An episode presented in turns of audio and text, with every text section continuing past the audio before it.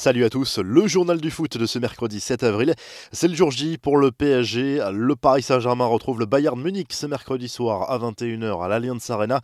Quart de finale aller de la Ligue des Champions. Match à suivre sur RMC Sport. Le club parisien espère prendre sa revanche après la finale de la C1 perdue en août dernier. Mais même sans Robert Lewandowski, le club bavarois reste un adversaire redoutable. D'autant que le PSG est également privé de plusieurs joueurs importants comme Verratti et Paredes. Danilo est dans le groupe contrairement à Icardi et Kurzawa. Du côté bavarois, Serge Nabry a été testé positif au Covid. On vous renvoie vers l'onglet communauté pour donner vos pronostics sur ce match aller.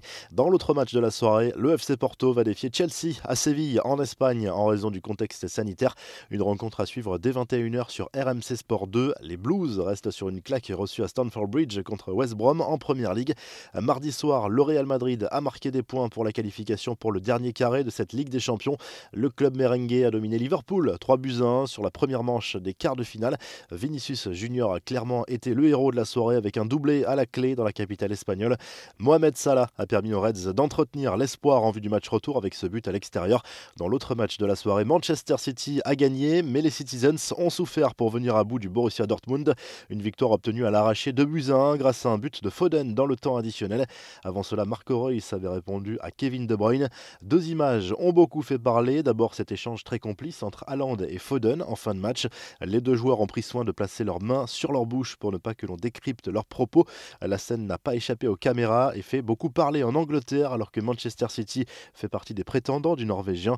Autre image plus surprenante, quelques dizaines de secondes plus tard, des caméras ont capté des images d'Erling Haaland signant un autographe à un arbitre assistant de la rencontre. Une scène curieuse et qui là aussi fait beaucoup parler les tabloïds britanniques. L'avenir de Zinedine Zidane revient sur le devant de la scène. Va-t-il quitter le Real Madrid à l'issue de la saison Le scénario n'est pas exclu, d'autant que certaines rumeurs l'envoient en Italie, du côté de la Juve, où Andrea Pirlo est plus que fragilisé. Zidane ne ferme plus la porte à un avenir dans le Piémont. Interrogé en fin de match par le diffuseur italien de la Ligue des Champions et son consultant vedette, Alessandro Del Piero, le technicien français a eu une réponse aussi courte qu'énigmatique. Nous verrons, a simplement lâché Zidane. La presse italienne y voit un premier signe d'ouverture. Les infos en bref, Maurizio Pochettino monte au créneau pour défendre Neymar après son carton rouge contre Lille. D'après lui, la pression était importante sur le Brésilien qui voulait bien faire pour son retour comme titulaire. Il a recommencé à jouer après six semaines. Il était très excité de jouer. Bien sûr, c'est un joueur très émotionnel. Il aime jouer, il aime se battre. C'est un grand compétiteur. Il ne méritait pas le carton rouge. Il a été expulsé pour d'autres raisons, a lâché le coach du PSG. Marquinhos a lui aussi défendu son coéquipier en conférence de presse. Neymar va connaître le verdict de la Ligue dans les prochaines heures, mais la commission de discipline ne devrait pas lui infliger une trop lourde sanction.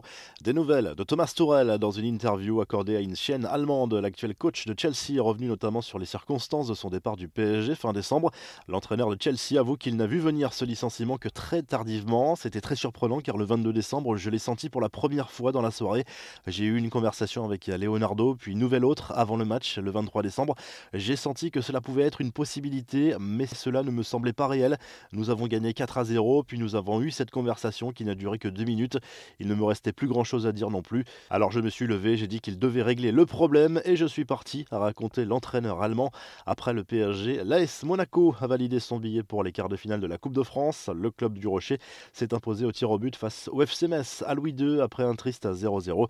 À l'affiche ce mercredi, entre autres Sedan Angers, Saumur Toulouse ou encore Châteaubriand Montpellier.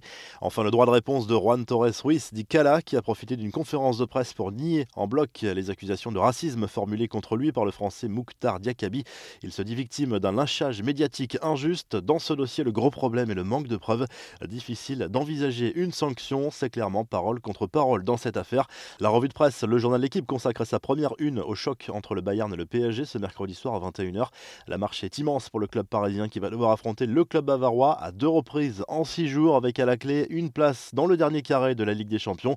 Autre une de l'équipe en fonction des régions, le quotidien sportif se penche également sur l'avenir de Christophe Galtier.